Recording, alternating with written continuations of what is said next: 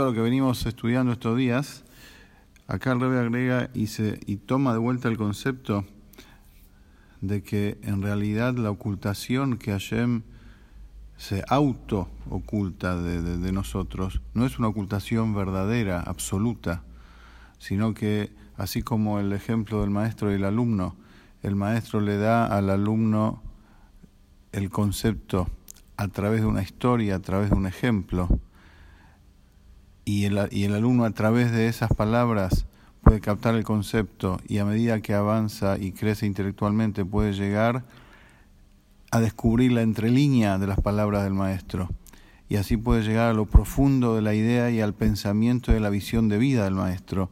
Quiere decir entonces que desde un primer momento cuando el maestro enseñó, eh, vistió su idea en conceptos aparentemente ajenos, pero ahí puso la profundidad de la idea, de manera tal que en lo externo de la idea, en lo externo del pensamiento del que estaba vestido en un ejemplo, en una historia, el alumno pueda llegar a lo profundo. Eso significa que desde un primer momento no había ocultación verdadera, había una ocultación, pero solamente en función de que el concepto llegue al alumno en el nivel que ese momento el alumno estaba, pero en ningún momento fue una, una ocultación absoluta, cosa que haya un quiebre, un corte entre el maestro y el alumno. Si sería una ocultación absoluta, el maest- el, el, el, y el ejemplo no tiene nada que ver con el tema en sí, el alumno nunca podría llegar a saber cómo piensa de verdad el maestro. Ahora, trasladando esto a nuestro servicio a Hashem y viendo que la realidad Que de la vida que nos toca vivir, que Hashem hace para nosotros, es que cuesta descubrirlo y, y, y nos pasa todos los días de que ponemos el énfasis y nuestra atención principal en las cosas externas de, del mundo, es decir, en, en traer la Parnasá a casa. Y aunque no me falte, tengo que tener éxito en este negocio. Y tengo que encontrarme con fulano porque quiero desarrollar tal, eh, tal idea. Y sí, por naturaleza a la persona le gusta crecer, por naturaleza a la persona le gusta siempre tener un poco más y siempre tener mejor y más cosas y mejor calidad de vida para su familia. Entonces uno está empeñado la mayor parte del día físicamente, en, en, en, en tiempo, en eso.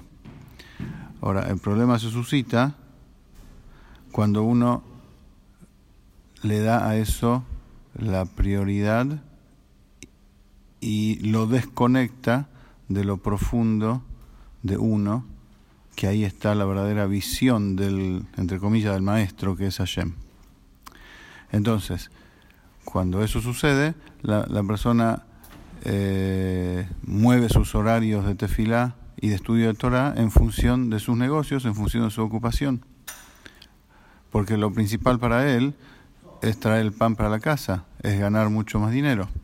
Entonces, to- todo gira alrededor de lo principal. Ahora, el problema, el, el tema es que si la persona estaría unida mental y emocionalmente a la verdad, entonces No, no, no se movería, no se movería de su eje. ¿Por qué? Porque la ocultación de Hashem no es una ocultación absoluta. Es exactamente igual como el maestro que transmite el concepto al alumno.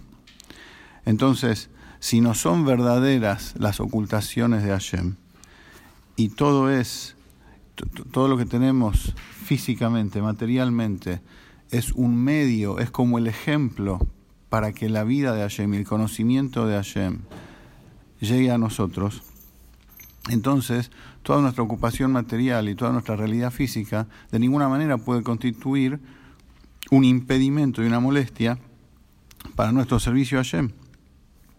Lo que sucede es que la persona, eh, como dice acá el Rebbe, se debe al pejitut dat de la persona, al, al, a la poca conciencia, a la pequeñez de conciencia que la persona pone en conectarse con lo verdadero y se conecta con lo externo.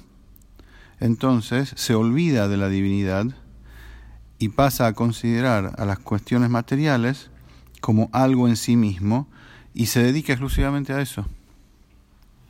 Entonces, si se dedica exclusivamente a eso, ahí sí, ahí sí él mismo las transforma en un impedimento.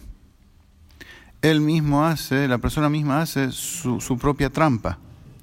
Pero cuando él pone su conciencia y su concentración, su corazón, en la unicidad de Hashem, que nada hay fuera de él, que Havaya y Elohim es una co- sola cosa, que lo externo es simplemente la cara externa de lo profundo y no está separada de lo profundo. Y él es, Hashem, es el único que da vida y fuerza, y todo lo demás son canales intermedios para que a través de ellos pase el flujo de vida que Hashem quiere para nosotros. Y lo principal es lo divino que llega a nosotros a través de ello. Y la materia misma también es una expresión de esa divinidad. Si es esa la visión de vida, no hay nada que impida. No hay nada que moleste al servicio a Hashem.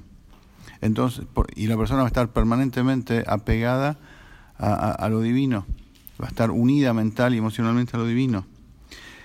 Ah, ¿va a trabajar? Sí, va a trabajar. Acá entre paréntesis se le agrega, ¿cómo va a trabajar? Hitzonyu Tarazon, con lo externo de su voluntad. ¿Qué significa lo externo de su voluntad? Lo que precisa nada más hacer. Y a través del, de la acción de sus manos. No significa que tiene que hacer, ay, no tiene que pensar. Sí tiene que pensar. Pero la fuerza intelectual profunda la tiene que dejar para tefila, para estudio de Hasidut, para estudio de Gemara, Shuljan Aruj. La fuerza intelectual profunda debe estar puesta en la Tora. El, y uno ve claramente, cuando uno quiere concentrarse en algo y entender, cómo se concentra y cómo entiende, y, y cuando hace las cosas, eh, sin de, cuando el tema no, no requiere demasiada concentración. Las cuestiones de Parnasá, las cuestiones de negocios, no son extremadamente profundas y espirituales como para dedicar a eso toda nuestra, todo, to, toda el alma. No, alcanza con la, con la simple lógica del sentido común. Entonces no hace falta meter ahí todo. Entonces, el negocio tiene que ser con Hitzonyu Tarazon. Tiene que ser con lo externo de la voluntad. Tiene que ser, entre comillas, con las manos del pensamiento y del cerebro. Y entonces se produce, y Barkay me lo queja, bajo la yetase. Hashem te va a bendecir en todo lo que vos haces. Entonces su negocio va a ser como corresponde y va a estar apegado a la divinidad. Entonces va a estar completo y perfecto, ojalá, eso agrego yo, con Hashem, su Torah y su servicio.